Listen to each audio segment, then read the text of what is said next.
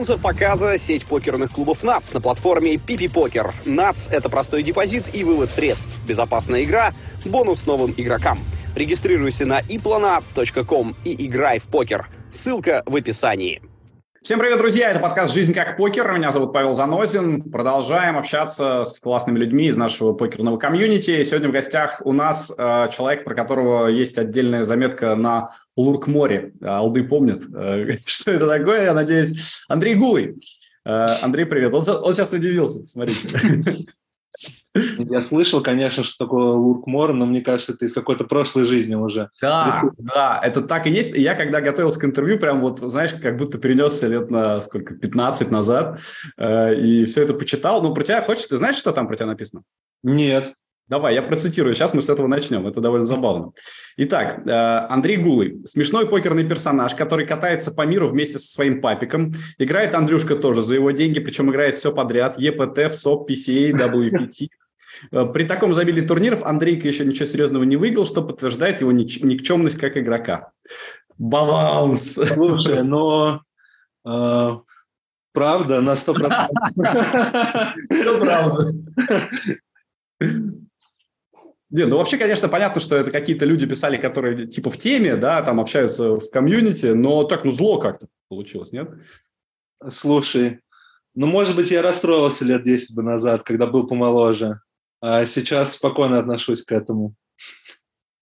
А, ну, на самом деле, если всерьез об успехах поговорить, а, я посмотрел твой Hand on Mob, у тебя по-прежнему самый большой доезд, 2010 год, а, чуть ли не твой первый вообще большой доезд, так и остается. Да. В Киеве, в чатике. РПС, когда проводился под эгидой Poker Stars, один из первых турниров, Артур Восконян первый раз, по-моему, был э, турнирным директором там вместе с Покер э, работали. Слушай, очень крутой турнир. Э, ну, в наших реалиях уже сложно сейчас представить, как бы, что в Киеве солнце, лето, много русских, много украинцев, все дружат, и все супер. Да, в этом смысле ностальгия, конечно. Да, я перенесся туда, прям сейчас прочувствовал этот момент. Ну и э, давай, мы об этом еще обязательно поговорим. Почему... Знаешь, есть, пор... знаешь, есть моменты в жизни, которые запоминаются, и э, я не помню, какой день, какой месяц, год, по-моему, 10 или 11 это был, но как сейчас помню, э, разбилась команда «Локомотив Ярославль». 11 год. 11 да, 11 год. Ровно вот тот день, когда турнир начался, первый день main event а, и приходит вот эта новость прям страшная.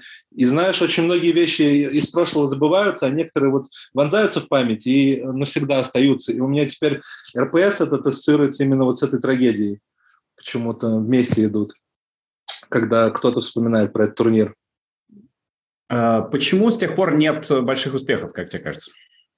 Так я уже не играю, слушай, ну проиграли все бабки, покатались. вот, собственно, и все. Вообще ты не играешь в покер?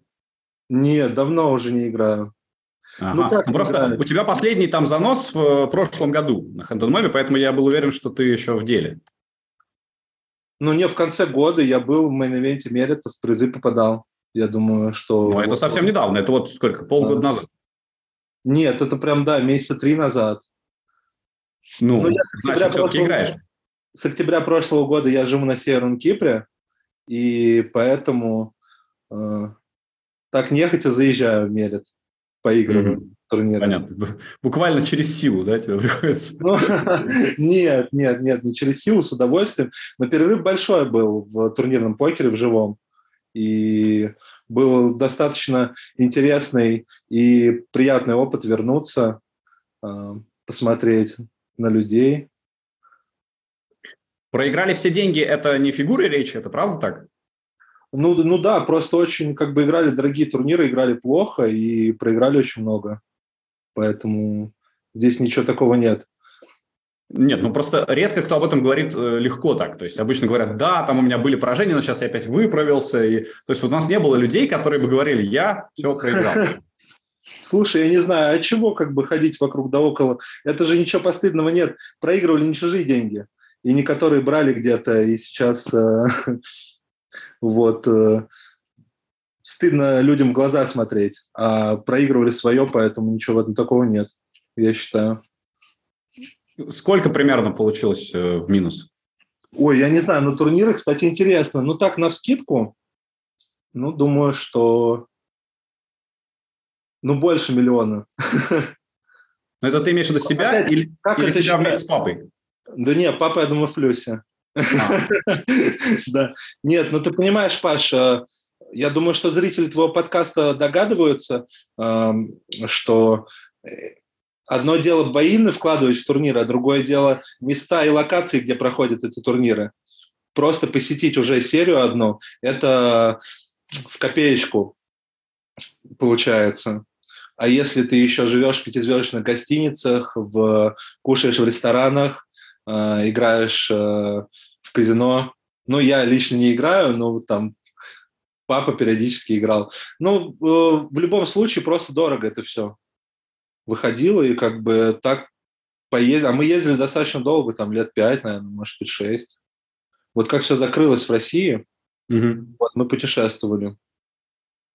И играли-то все, все бои играли, ну, кроме хоролерских. Но тогда хоролерские турниры э, не так были распространены. На ЕПТ проводился один турнир по 10 тысяч евро за серию. Вот сейчас людям сложно это представить. Сейчас как бы 10 тысяч евро – это main event, наверное, в интернете. Сейчас mm-hmm. ну, Тритон и другие high roller ские серии, там бои на совсем другие, других, э, э, фигурируют другие суммы. А тогда 10 тысяч э, евро main event, э, high roller ский турнир EPT был, вот это максимум был. И мейны по 5 тысяч, сайд-ивенты по, по 2 тысячи. И не было реентри в те времена. и совсем... получилось, что все это, в общем, ушло, ушло в минус, да? Э, да? Интересно. Но вы ставили цель какую? Э, типа все-таки подняться резко, там, выиграть что-то большое, или просто кайфовали, это вам нравилось? Ой, слушай, я думаю, что кайфовали. Просто, ну, если касательно нас говорить, то э, это стык, знаешь, э, стык временной произошел, когда э, страна жила хорошо, и люди Э, там из, из общего круга знакомых, которые играли в казино, ставили ставки, э, нам в том числе. Эм, то есть жили хорошо, зарабатывали много, а потом, сам знаешь, там 11-12 год, доллар упал, и в стране с того времени как бы гайки начали, начали закручиваться, и люди просто зарабатывают все меньше и меньше с каждым годом. И тут вот этот момент не уловили, что нужно было, может быть, как раз не, не ездить и не играть э, вот эти турниры, не смотреть на э, мониторы, где там первое, второе место, которое бы в тот момент э, принесло существенную сумму, а как бы заняться чем-то другим. Но в любом случае так давно было, и опыт приятный и положительный. Угу. Все-таки положительный. То есть ты не считаешь это трагедией какой-то? Да, боже упаси, нет, конечно. Вообще ни разу не трагедия. Ну, просто как бы звучит, типа, что там, я не могу больше играть, потому что у меня нет денег. Но на самом деле, видимо, что ты живешь-то все равно нормально и все в порядке. Просто нет уже каких-то сверхдоходов. Э, да, да, нет сверхдоходов, слушай, но как тебе сказать? оценивали, оценивалось тогда поле совсем по-другому, то есть составы были, наверное, слабее, просто недооцени, недооценивали ту же самую дисперсию. Потому что э, даже вспоминая игроков, которые тогда играли регулярно, постоянно, и они были в разы квалифицированнее, чем мы с отцом, там в разы просто. Э, сейчас тоже люди не играют эти турниры. Просто из-за того, что офлайн покер это черная дыра, это дисперсия, которую невозможно побить, и только единицы э, с того времени продолжают э, выступать в этих турнирах, которые на небосклоне. Все. И, и то люди наверняка э, свое состояние, свои банкролы поддерживали не, не на турнирном покере. Турнирный покер – это такая конфетка, знаешь, тортик, который вот классно показать на телевизоре, как это круто. Люди соревнуются, побеждают. А на самом деле у МТТ игрока э, я думаю, что заработок и средний доход, он в разы меньше, чем у того же кэш-игрока. Вот. Угу. То есть все-таки кэш, кэш рулит в этом смысле? Конечно, конечно, безусловно. А, чем ты занимаешься сейчас тогда? Я сейчас воспитываю сына. Ну, то есть просто не работаешь, ничего не делаешь? Э, ну, я занимаюсь там кое-какими там фриланс, фрилансерскими делами, можно так сказать. Они тоже около покерные, около игровые, но э, нет смысла особо разговаривать на тему, потому что это скучно и неинтересно совершенно. Хм, окей. А, ну, а тебе а, не скучно ли, что нет такого какого-то большого дела? А, вот сколько тебе, 33? 33? Слушай, да, мне 33 будет 27 апреля. Вот, ну да, совсем скоро 33. Мне вот 34, а, и ты знаешь, у меня тоже последний год нет большого дела, то есть я делаю что-то так для удовольствия, ну вот, частности, наш подкаст прекрасный, а, какие-то там э, небольшие вещи, но глобально я не живу в том ритме, в котором жил до этого на протяжении 15 лет. А, и мне в какой-то момент, ну, конечно, становится скучновато. Как у тебя это происходит? Слушай, наверное, я просто не стараюсь не спрашивать себя, чтобы лишний раз не расстраиваться. я понимаю, э, к чему ты ведешь и о чем твой вопрос. Э, наверное, самореализоваться каждый мужчина хочет. И кажется, что в этом возрасте, после 30, э, хочется многое дать этому миру и в первую очередь себе, что-то глобальное совершить, сделать. Но, видишь, не каждому, видимо, это дано, и не у каждого этого получается. У меня есть как бы кредо, которое я, наверное, эм, для себя вот как это сформулировать и сказать просто. Есть девиз, да, но нужно просто быть счастливым. И mm-hmm. чтобы люди рядом э, были счастливы, мои близкие, родные. Все. А забивать себе голову тем, что что-то не получилось, там где-то смолодушничал, там поленился, и тем более вспоминать, э, что бы ты мог сделать 10 лет назад, но нет, так долго не протянешь. Нет, быть счастливым – это прекрасная кредо. Я, кстати, тоже его абсолютно поддерживаю. И вообще это единственная мечта, единственный смысл жизни, как кажется, э, любого нормального человека. Э, но, окей, то есть, в общем, ты вот в этом состоянии, которое сейчас, ты в нем готов провести всю оставшуюся жизнь. Я, я умиротворен, и я счастлив, и после рождения сына я вижу вообще всю свою жизнь э, в том, что я посвящу ему, и чтобы он вырос совершенно другим человеком. Потому что э, я как бы, ну, я себе отдаю, отдаю себе отчет в том, что я не выучился и не стал образованным человеком, насколько это возможно было сделать. И, в принципе, э, все условия были для этого. Просто как-то вот так, знаешь, прошла жизнь, молодость. Вот так же мы прокатались, грубо говоря.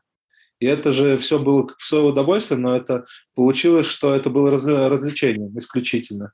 В это время можно было на эти деньги получать образование в любой стране мира и эм, э, заниматься бизнесом или э, работать ну, в общем, короче, можно было чем-то заниматься. Сын мой точно не будет заниматься картами.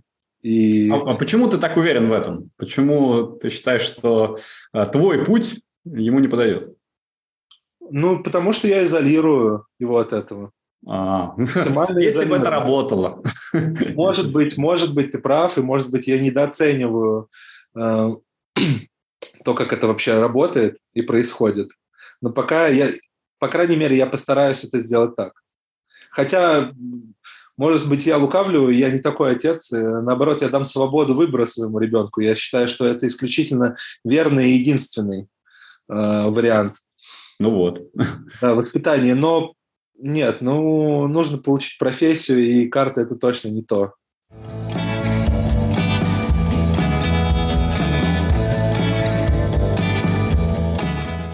А тебя родители поддерживали в том, что ты играл? А, слушай, ну, если я с отцом делал, это все... Нет, ну просто одно дело там с отцом, типа, вместе поразвлекаться, а другое дело все-таки ты играл много, профессионально. Э, и, наверное, не только все время с отцом, наверное, и своя карьера у тебя тоже есть. Или ты все-таки действительно там, где он, там и ты? Да, да, ну так и было, собственно. А какая-то отдельная карьера? Нет, не было. Слушай, mm-hmm. а какая карьера, если вот здесь все, что максимально дорого было, я играл? Тогда расскажи, пожалуйста, пару слов про папу. Э, правильно я понимаю, что это Юрий Гулый, твой отец? Ну да, да. Вот, я, я просто, я с ним пересекался как-то за столом э, в Тбилиси в 2013 году. Э, Ой, я там тоже был.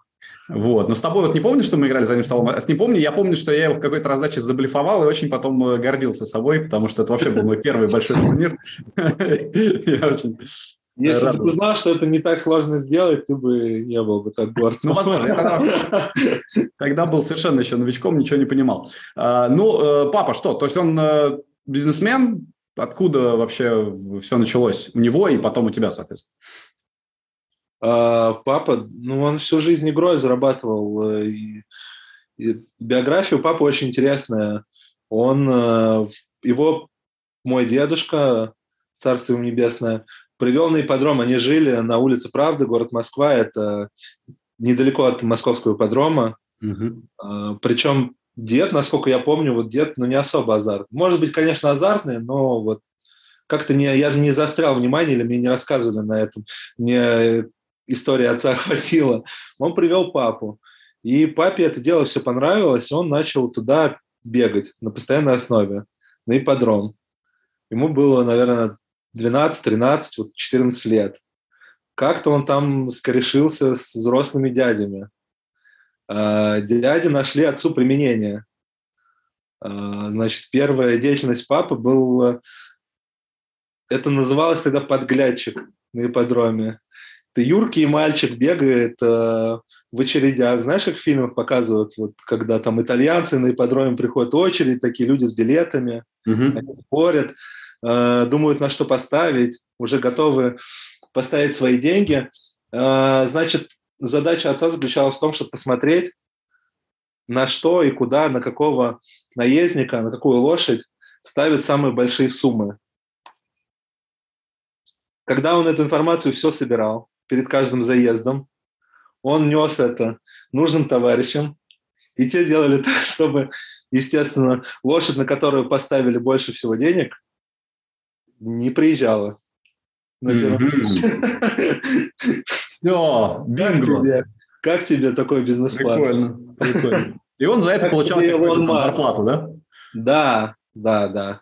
Ну, с, э, как бы с возрастом э, деятельность уже менялась, он уже э, начал э, участвовать именно не вот в этой такой работе специфической, там бегать где-то что-то, а уже посерьезнее, посерьезнее, посерьезнее, там карточные игры, и все. И всю жизнь отец э, занимался этим.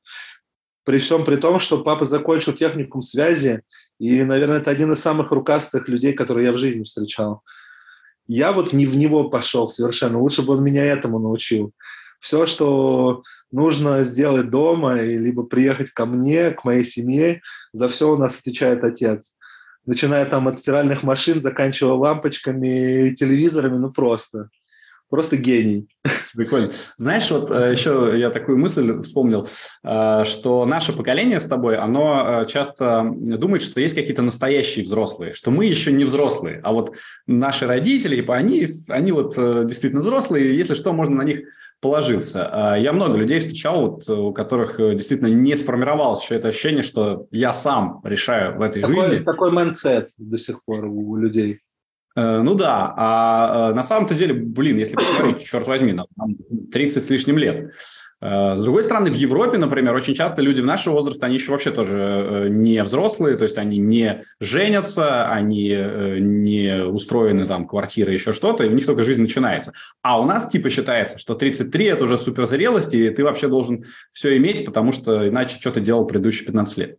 А мне кажется, наоборот, в Европе все, ну, я как бы не особо, наверное, в теме, но вот я знаю, что в Норвегии дети в 16 уходят из семьи, и у них Может быть, уходят, но, но они не стремятся сразу создать семью свою, и они просто а, типа, ты, продолжают ты... жить такой студенческой жизнью. Там, ну, Все, я понимаю, ты говоришь конкретно про семью. Ну, семью, да, и какую-то карьеру такую уже серьезно выстроенную. То есть обычно вот до 30 они еще в таком поиске находятся. А у нас же, наоборот, считается, что 30 это уже... А я думаю, что это просто, это, я думаю, что это паттерн поколения нашего.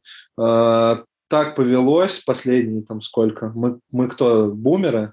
Да, наверное. Мы, Бумеры есть. наверное, да, я запутался. Да, да, да, да. Я думаю, что это паттерн поколения, и сейчас э, на первое место выходит самореализация человека. Очень, ты сам посуди, о скольких вещах сейчас молодежь стала задумываться. То есть э, психология, как, как я вообще стою в этом мире, то есть как я ну, то есть как я отношусь там к природе и еще к чему-то. Ну, то есть столько мыслей в голове, э, а стольком люди начинают думать сейчас и думают просто возможности получения информации, э, изучать много сфер жизни. А раньше, видимо, не было интернета того же самого. Ну, вот у нас в Советском Союзе, когда еще родители жили, встретил девушку, полюбил, нужно создать семью. Прям в молодости. Пошел работать на завод. И вот э, вот, собственно, и вся жизнь. Как-то не было времени задумываться о том, что ты можешь привнести и каким ты можешь стать, и что ты можешь создать. Сейчас э, люди считают, что можно отложить на потом, и, в принципе, я с ними согласен.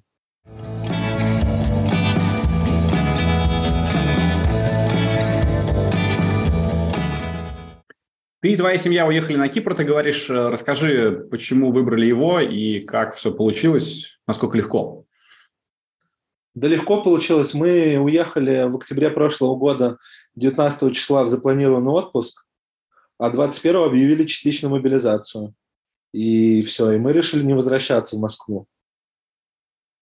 А, да я просто как бы сам по себе, наверное, ленивый человек немного и сложно мне даются э, тяжелые решения, принимать решения. Вот опять-таки к вопросу о том, что мы еще не взрослые. И э, у меня супруга из Украины, и последний год ей было уже тяжело достаточно жить в Москве, потому что переживания, ну, здесь можно не рассказывать, как бы, что чувствует человек, у которого родители там, у которого сестры уехали в Европу, и она говорила, ну, я не хочу здесь жить, я не могу здесь жить, я не могу дышать, мне тяжело. Э, я человек очень эмпатичный, я всегда сочувствую людям, тем более человек, которого я очень люблю. Я переживал, естественно, вместе с ней. Ну вот как первая возможность подвернулась, мы, собственно, и уехали сразу. Тем более, ну, мобилизация это последней каплей стала, потому что я оказался в зоне риска. Пока не знаю, конечно, какого, потому что все это очень размывчато у нас в стране. Но в любом случае э, пока возвращаться не планируем. И вы там всей семьей обосновались, там сняли дом, наверное, да? Ну да, мы живем в квартире, нам все нравится, супруга, ребенок, 4 года ему, пошел здесь детский садик. Угу. Папа приезжает периодически в гости. А, расскажи, как там, с, вот именно Северный Кипр, я потому что знаю больше про э, греческий Кипр. Э, на Северном легко ли найти садик русскоязычный, легко ли обосноваться в семье на русском языке? Да, легко. Да вообще э, очень сильно поменялся э, остров, и с 11, я первый раз здесь был в 2011 году на Full Tilt э, серии. Еще помнишь, такой сайт был? Full? Tilt, Full Tilt Poker. Да, конечно. Да. Вот, они когда-то здесь проводили серию. Приезжал э, два Найви из Фондиари, вот такие почетные гости здесь. Но вот когда мы приехали сюда первый раз в 2011 году, здесь просто выжженная земля была, пустыня, не развита, ничего не построено, стоял мерет, и вокруг ничего. И когда мы сюда летели из Анталии, и у меня были немного переживания, что как мы, городские люди, но особенно которые прожили в Москве, Супруга, ну, в Киеве жила тоже большой город, но последние пять лет в Москве она вместе со мной. Как мы здесь вообще справимся, потому что, ну, судя по всему, едем в какую-то деревню, но нас ребята успокоили, наши товарищи близкие, они, кстати, оба были у тебя в подкасте, и Гия, и Коля Фаль, угу. сказали, что все нормально, мы здесь год жили, здесь прекрасно, вам здесь очень понравится. И, ну, не обманули. Здесь чудесно. Супер. Я буквально через месяц тоже еду на Кипр, правда, опять же, в Пафос э, и... На южную часть, да. Да, на южную часть. Э, кстати, ты перемещаешься туда-сюда или все-таки больше... У меня, у меня паспорт и нету шенгенской визы. Я уехал уже в Турцию, мы улетели. Угу. Не было никаких виз. И поэтому как раз это ответ на вопрос, почему Северный Кипр, потому что тут я могу находиться сколько угодно времени. Мы уже получили вид на жительство, Каким образом? А тут э, процедура достаточно простая для получения, ну, для того, чтобы получить ВНЖ. Правда, с э, наплывом людей, а последние именно пять месяцев очень много людей, со всего СНГ особенно, приехало сюда. Э, сейчас очень долго рассматривается вопрос mm-hmm. о, ну, о, о выдаче ВНЖ. Очереди уже на полгода вперед.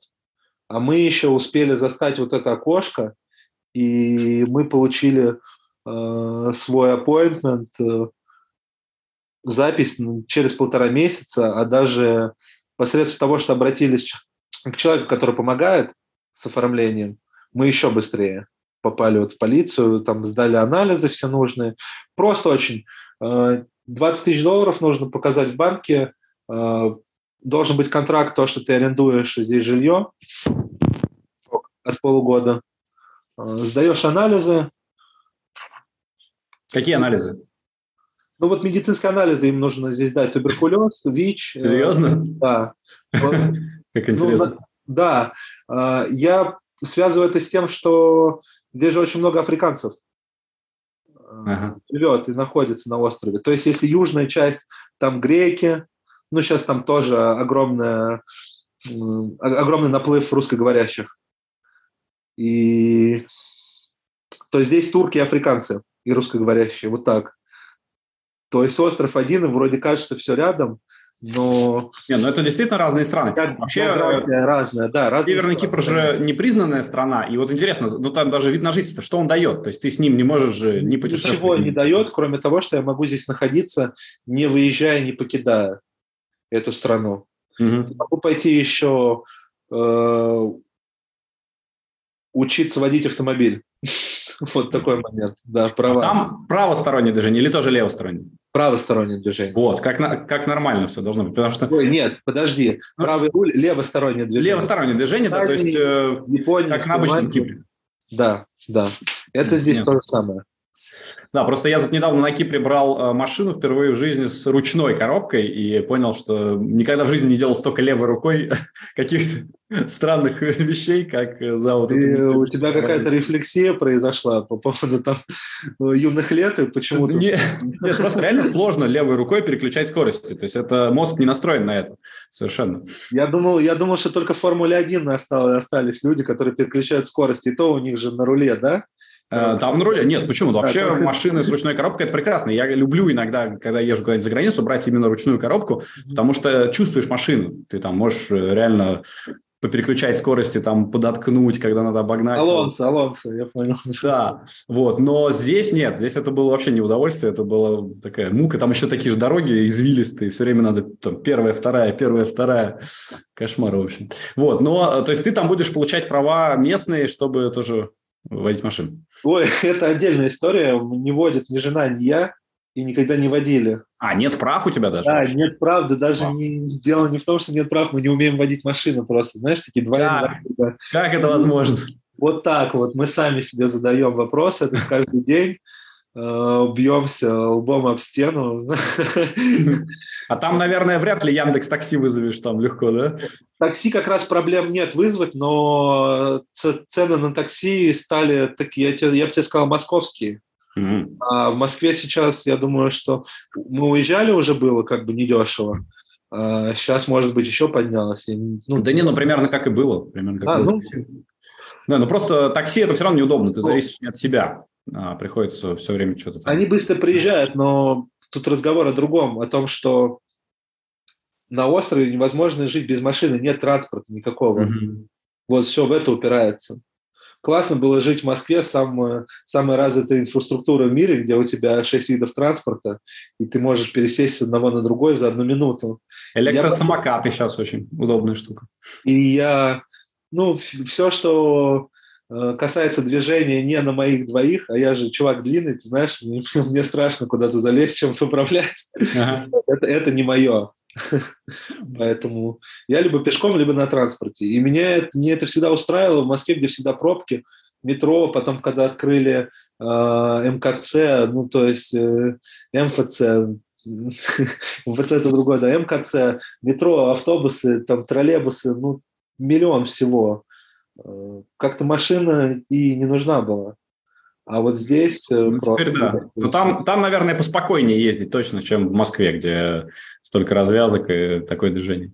Слушай, ну даже вот ту, турки, которые здесь живут, начинают уже, они причитают из-за того, что, ну, господи, у нас никогда в жизни здесь не было пробок, а с начала прошлого года мы здесь стоим в трафике с 12 часов дня до 5 вечера. А это при всем при том, что у них рабочий день до 3-4 дня. То есть для них это просто какой-то ужас. И они уже негодуют, но понимают, что с этим ничего не поделать. Просто людей очень много приехало, и население увеличилось, я не знаю, в три или в четыре раза на острове, как мне кажется. Э,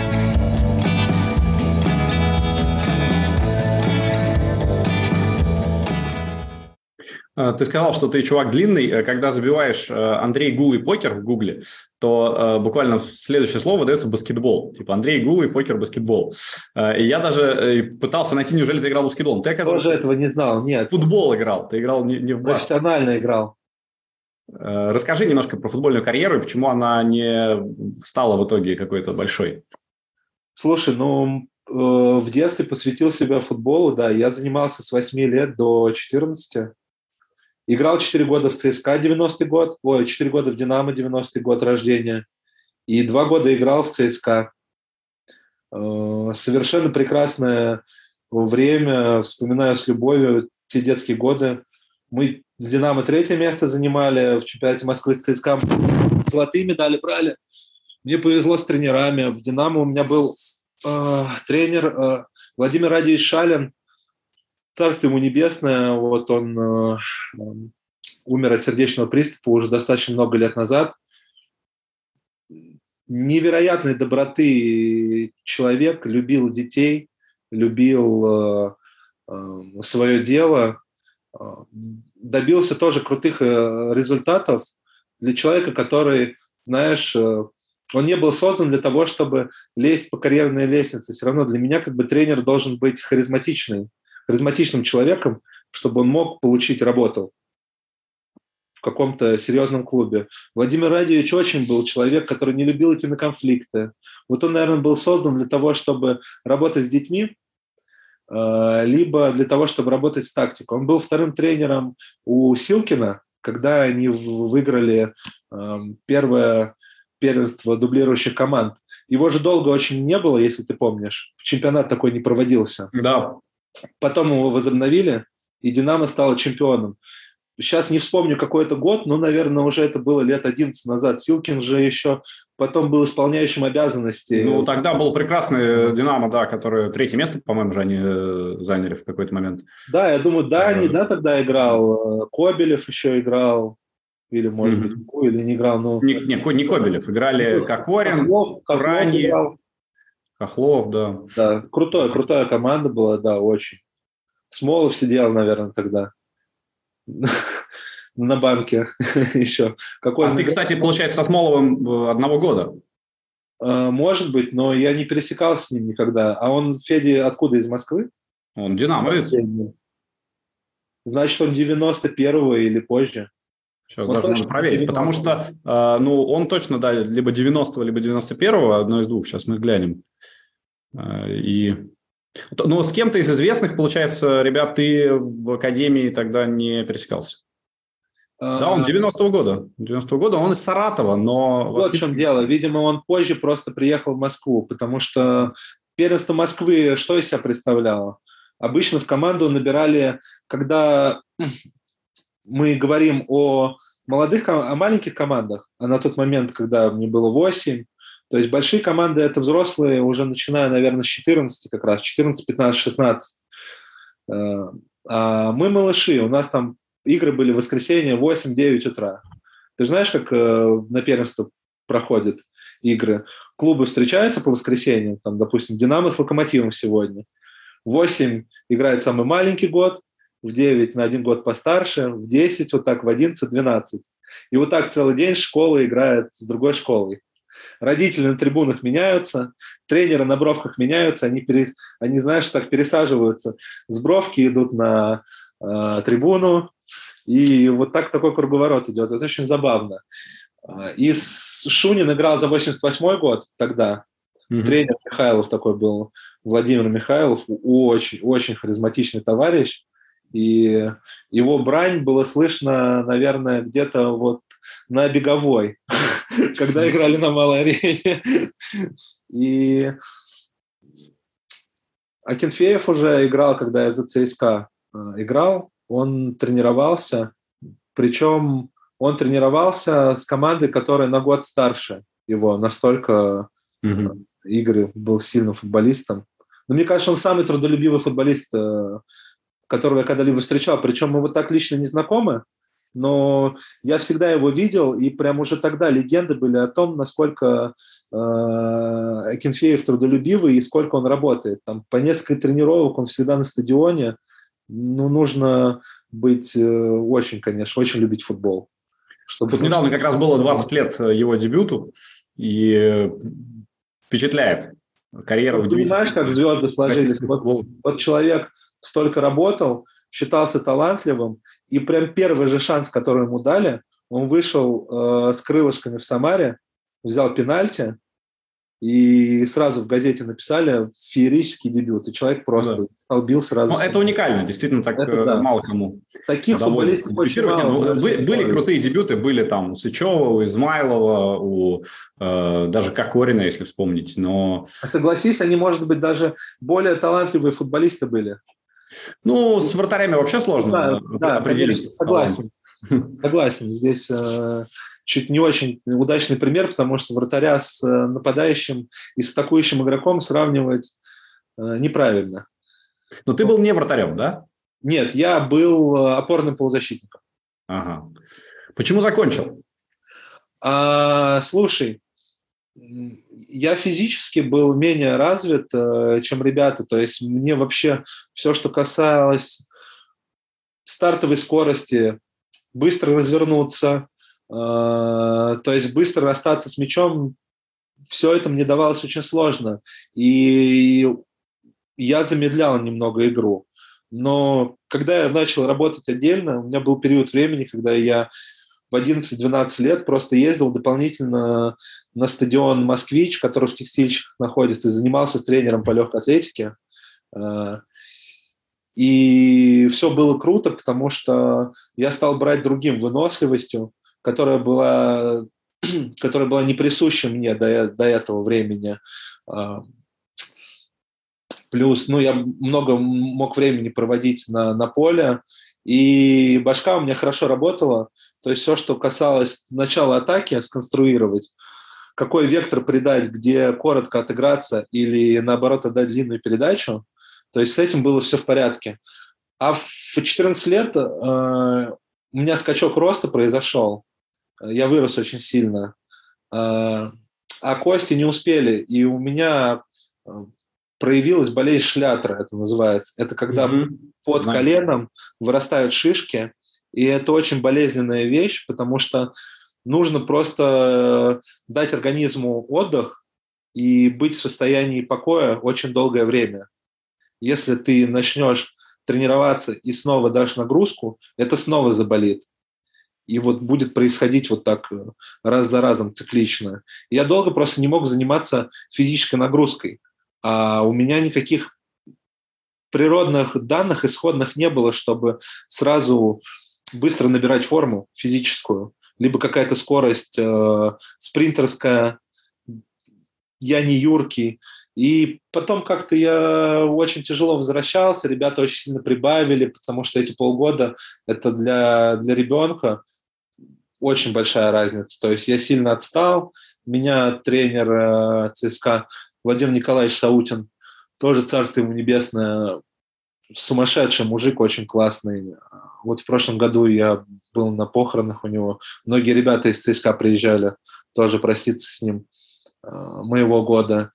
И который помладше он потом тренировал.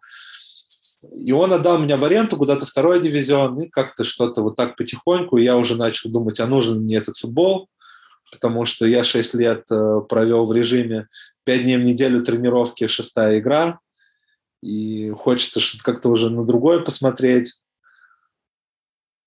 Ну, в итоге кто, КМС? А уже не, тогда не давали. Знаешь, э, как раз вот я пришел, меня взяли в школу, и в тот год или за год до этого отменили вот эти чуть ли не ксивы давали, ну или какие-то грамоты, знаешь, если ты чемпионом Москвы становился. Чемпион Москвы это всегда, это да. да, уже не давали. Не давали. Угу. Мы стали в 2001 году, вот 90-й год наш. 11, нет, нет, вру, 2012 или 2002 или 2003, ну не суть важно. Угу. Да, ничего не давали, никакой не КМС, ну, с теплотой, с гордостью вспоминаю. Ну, блядь, столько пахать, ты представляешь? Ну, примерно представляю. А, самое интересное, вот это показатель того, что э, в Москве как бы дети, наверное, более избалованы, и, или даже более, больше много есть путей развития, становления как личности человека. Мало кто готов э, положить э, себя на, для того, чтобы стать футболистом. Поэтому из тех, кто играл, это Саша Зотов. Вот он до сих пор играет же, да, по-моему, в, в Енисее или где, в СКА, во, во второй лиге. Но он уже «Спартак» играл в Лиге Чемпионов. Ну, играл за «Спартак», да, конечно, я помню. Вот он прям с самого детства, он москвич, играл за «Спартак» э, и два месяца в «Динамо» был. Там был такой период смуты в «Спартаке». Зотов сейчас в «Рубине». Вот, даже так, да? Да. Перешел из Енисея как раз в прошлом году. Но Рубин в первой лиге, поэтому не так на виду просто, поэтому мы, мы не, не знаем. А, да. А, ну, понятно. Слушай, ну, то есть, вот у тебя в 14 закончился футбол, в 18 начался покер. Да, да, да. да. Может, быть, даже, да? может быть, даже раньше. Уже, слушай, столько времени прошло, как-то э, подробности и какие-то части пазла Э, из головы уже пропали навсегда, и не помнишь. Может быть, меня батя пораньше как-то подтянул mm-hmm. К этому. Ну, какой-то первый, первый большой турнир или первое большое событие, ты помнишь, когда ты пришел и подумал, ой-ой, это же настоящий покер. Блин, самый запоминающийся? А, ну, мне понравился, что мне понравился турнир, наверное, самый запоминающийся, и он даже, можно сказать, э, оставил след в истории, потому что он проводился только два года, два года на мировой серии покера. Это браслетный турнир в формате 4 Max. Угу. И эм, первый год я занял восьмое место. Я очень долго шутил, что я, представляете, я на ВСОПе попал в восьмерку, но на финалке я не был. Это не 6 макс турнир, я говорю, я на ВСОПе попал в восьмерку, но на финалке я не был. Очень классно, долго играли на предфиналке с Куном, а, познакомились с Джейсоном. Вот до сих пор там подписаны друг на друга. Прям человек, которого я до сих пор, э, знаешь, уже без разницы вообще, кто как выступает, где, кто что выигрывает, кроме, конечно, товарищей близких и русских. Но вот из зарубежных игроков с особым пиететом к нему отношусь, с уважением, и всегда, если он где-то на каких-то телевизионных столах, будь то кэш игра или турнирный год, вот сопереживаю ему, хочу, чтобы он выиграл. Угу. Невероятный человек.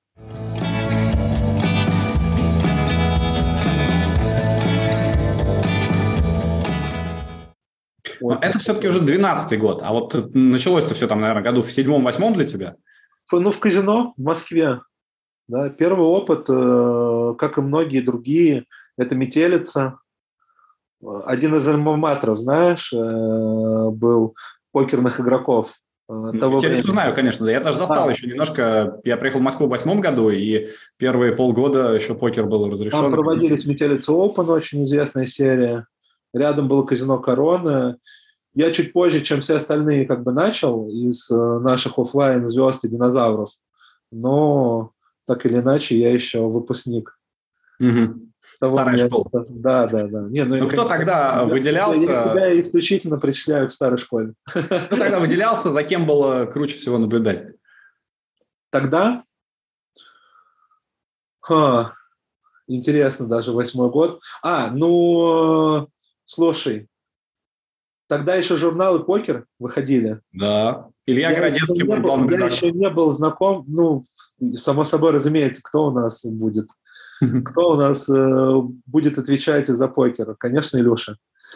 Э, я еще не был ни с кем знаком, э, покупал эти журналы, и тогда, конечно, на слуху был э, Серега Рыбаченко, его вот эти команды. Макс Кац тогда играл со своими э, ребятами из конюшни. И э, Костя Пучков тогда выигрывал. Ну, многие еще остались на слуху, на слуху да, да про всех все знают, как бы все следят за их карьерами и за их творческим становлением, творческим путем, так сказать. В покере и нет. У нас есть традиционный вопрос, раз уж ты упомянул э, Макса. Кац красавчик? Слушай, я, ну, мне даже сложно ответить, нет или да. Я просто не люблю отвечать да или нет. Нужно ответить да или нет? Нет, почему? Нужно свое мнение развернуто, нормально. Слушай, я не следил за его политической карьерой и не был с ним никогда знаком лично. Поэтому, но есть, есть вещи, э, которые для меня сейчас максимально важны, и поэтому я отвечу «да». Все. Угу. А если в покере говорить, потому что у него же в покере репутация говнюка такого. Ну, что-то я припоминаю. Они же были одними из первых. Он фигурировал в делах по гостингу, да, там, по-моему? Что-то Гостинг, какие-то нечестные там э, схемы, кидание людей и так далее. То есть, ну, это все, как ты знаешь, очень расплывчато. И вот э, конкретно мне даже никто из э, тех, кто тогда был, по-моему, за исключением Рыбаченко, который мне э, подробно довольно об этом говорил в интервью, вот все остальные как-то так, ну, типа вот Макс такой. А что именно не нравится людям, никто не мог объяснить. Слушай, до конца кристально чистого э, игрока в покерном комьюнити, мне кажется, невозможно найти. Если ни у кого нет доказательств, и где-то тут кто-то нашептал, где-то тут что-то сказал, но это все не вылилось в одно целое обвинение и доказательство, я думаю, что это как бы беспочвенно неправильно. Тем более уже столько времени прошло, мне кажется. Это да, да. Ну, мы же любим ностальгировать, поэтому. Да, безусловно. Мы, мы легко можем превратить сегодняшний твой подкаст это в байки из склепа. Будем конкуренты и, и Илюши, и Сереги. Кстати, я последний не смотрел выпуск, их надо будет тоже глянуть. Интересный формат. Ну да. Вообще, кстати, э, вот как тебе кажется, покер сейчас актуален, интересен?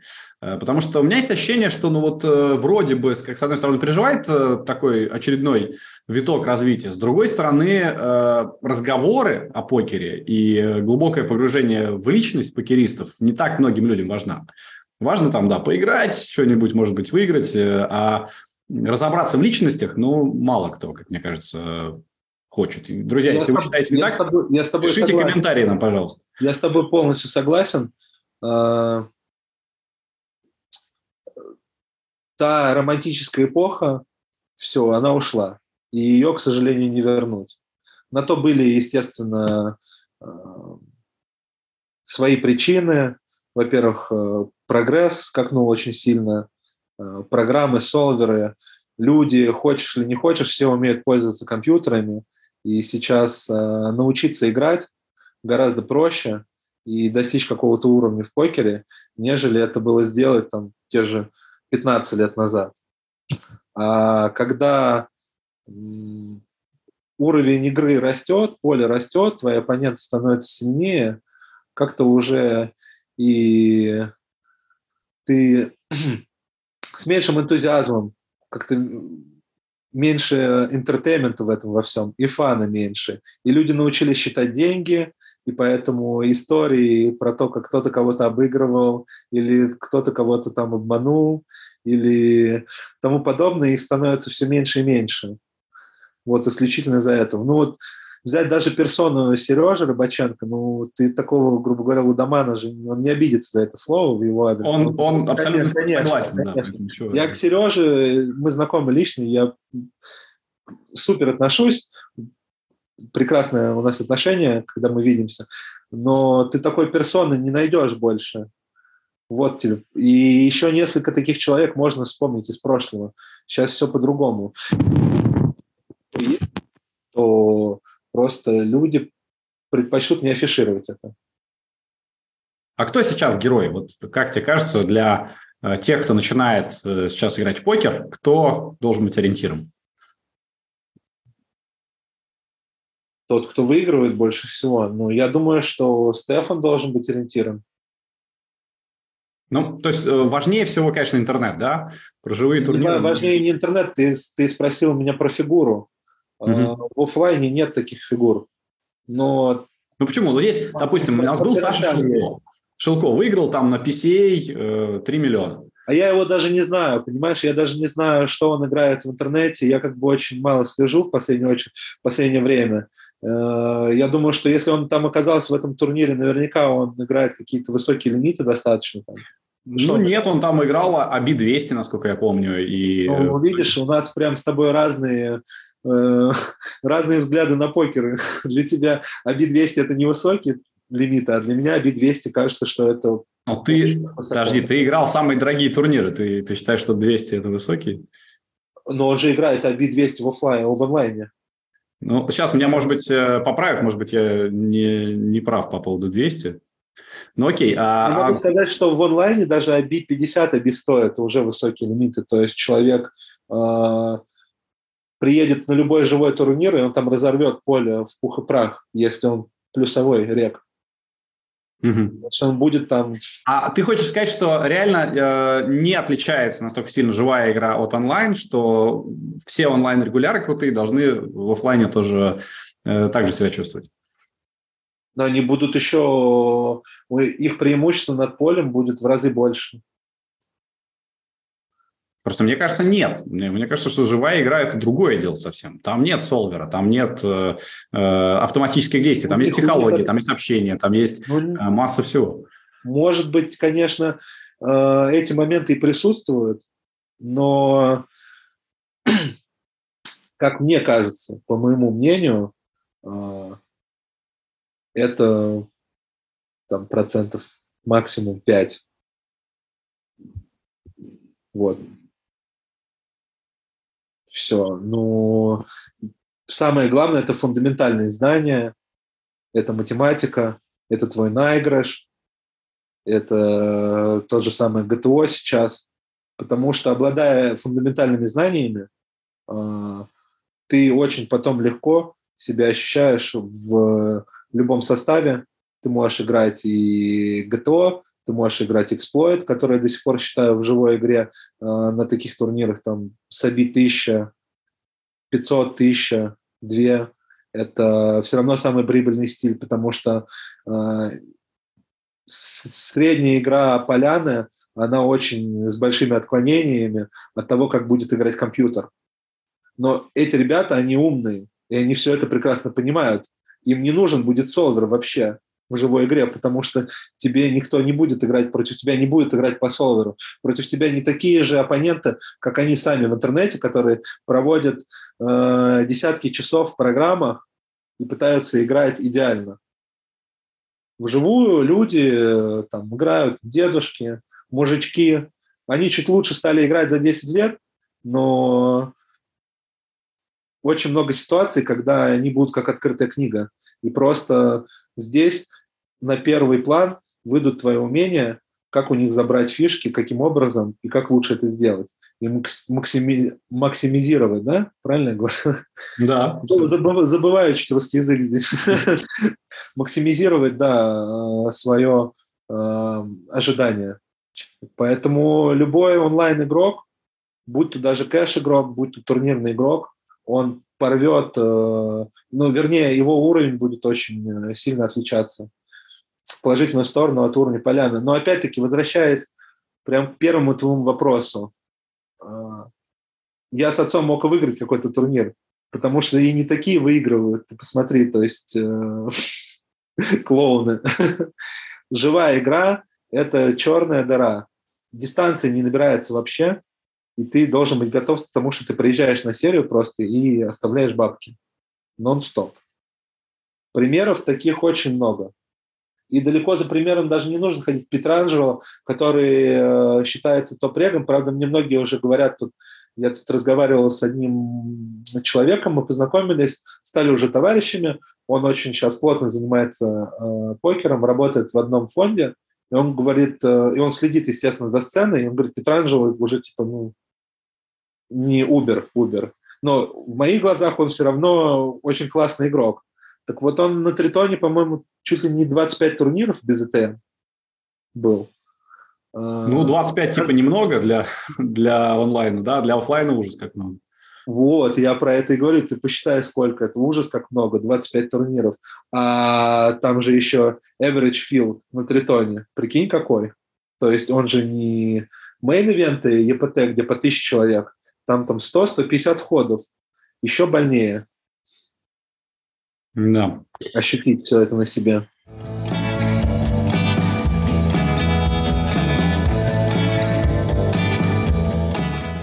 Короче, ты решил от всего этого отойти? Или э, иногда все-таки хочется вернуться? Ну, я, я же поиграл пару мейн-ивентов. Ну, говорю, вот, вот прямо сейчас типа, ты сидишь, да. у тебя тут казино, наверное, в двух шагах. Вне серий э, Мерит почти не проводит турниров там может быть 6 турниров в месяц, и они настолько турбированные, что, ну, когда есть настроение, я еду играть, и там боины очень маленькие. Угу. 150-200 долларов. А кэш играет вне серии один-два стола и безумный рейк, который не бьется. То есть как бы ты не в этих составах.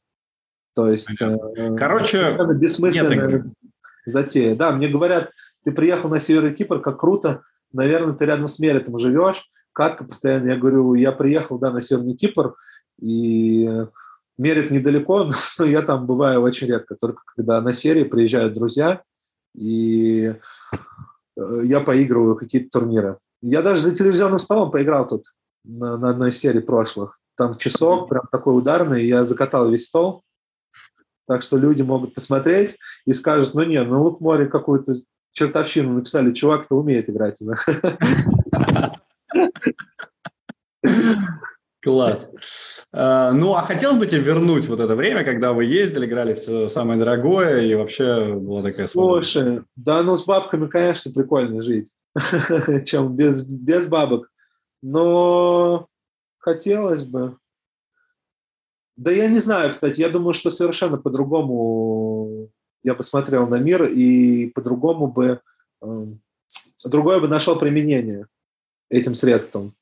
Совершенно другое. Ну, слушай, кто старое помянет, тому глаз вон. Я не фанат вспоминать прошлое. Столько прекрасных э, моментов в настоящем и в будущем. Сейчас э, много свободного времени. Э, ребенок э, стал ходить в садик, в Москве он этого не делал, он как бы три года вместе с нами дома был. У меня жена не работает, а я, у меня как бы дистанционная работа, поэтому мы всегда вместе. Прекрасное время, когда ты можешь наблюдать за тем, как сын растет, находясь не на работе, а именно видеть каждый его шаг. А, а сейчас он в садике полдня, и времени много свободного, там, саморазвиваюсь, э, литература, плюс я безумно люблю спорт, а, я там ставки чуть делаю, и мне интересно следить, наблюдать, ну и болеть в том, в том числе, тянуть, это же вообще святое. Mm-hmm. Потому что я азартный человек.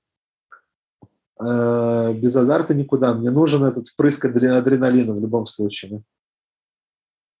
А есть там, может быть, спорт какой-то, которым можно заниматься? Теннис, футбол, что-то такое? Наверняка же большой комьюнити, сейчас ты говоришь, образовалось. На Северном Кипре вообще нет комьюнити. Комьюнити в Анталии большое. А, но я почти ни с кем не знаком. Но говорят, что там большая, большая комьюнити, Миша Иннер и вот команда. С Мишей-то я знаком, но с другими людьми я вообще без понятия, кто там, что там есть.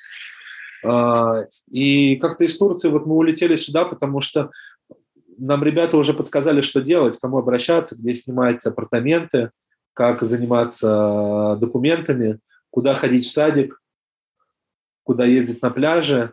И поскольку информация вот у нас была, мы выбрали Северный Кипр. А сейчас в Турции гораздо сложнее получить ВНЖ. Там уже нельзя просто принести контракт о том, что ты арендовал жилье. Там, по-моему, правила изменились, и нужно, чтобы у тебя работа была на территории государства. А это сложнее гораздо. Ну, естественно, сам понимаешь. А, здесь комьюнити нет, здесь комьюнити только во время серии. Вот пытаюсь заполнить этот э, нехватку общения с э, друзьями, товарищами. Слушай, ну и ты строчки... Я, в, я в зальчик хожу постоянно. Я занимаюсь четыре раза. Зальчик это тема. хожу, да, супер. Я люблю просто железо потягать. Ты строишь какие-то планы на будущее? Сколько ты готов еще в этом состоянии провести? Когда у тебя все в порядке, все хорошо, но ты ничего не делаешь? Да нет, я бы не сказал, что я ничего не делаю. Ну, я постоянно, я постоянно там, я постоянно как бы занимаюсь э, делами, э, но чему-то такому посвятить, э, я понял, глобальному, серьезному, большому, не знаю, если что-то подвернется только. Я с удовольствием себя попробую в этом. Сейчас э, сложный период времени. Сейчас э, непонятно, что будет через год и где мы окажемся с семьей. Сейчас до того, как ребенок пойдет в школу, нужно будет принять решение, где мы хотим осесть, где мы будем жить.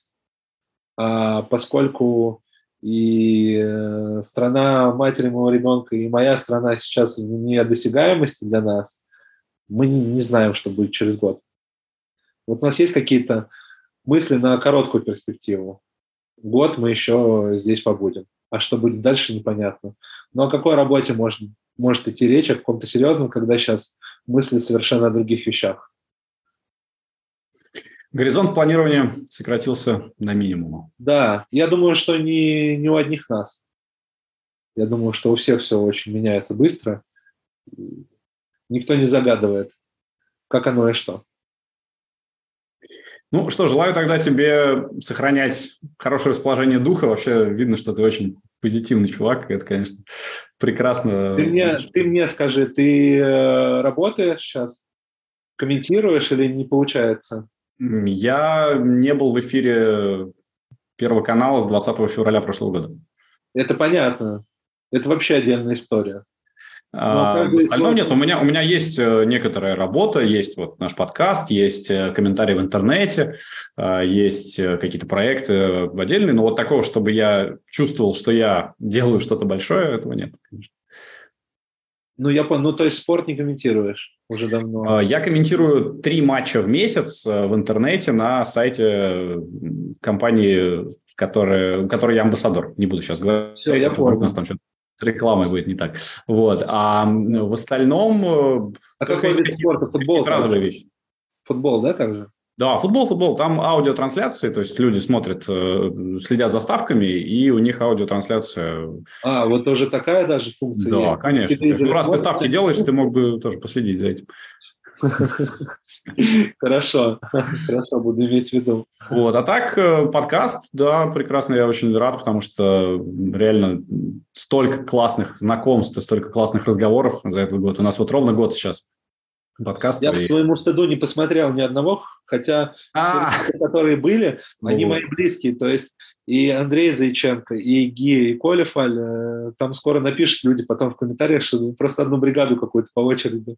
Ну, наверное. Слушай, ну, э, интересные люди же, они понятно какие. То есть есть э, некие э, паттерны, кто-то на слуху там, да, мы, соответственно, идем по тем людям, которые э, медийные. Нельзя же просто там взять человека, типа, вот хороший парень, давай поговорим о покере.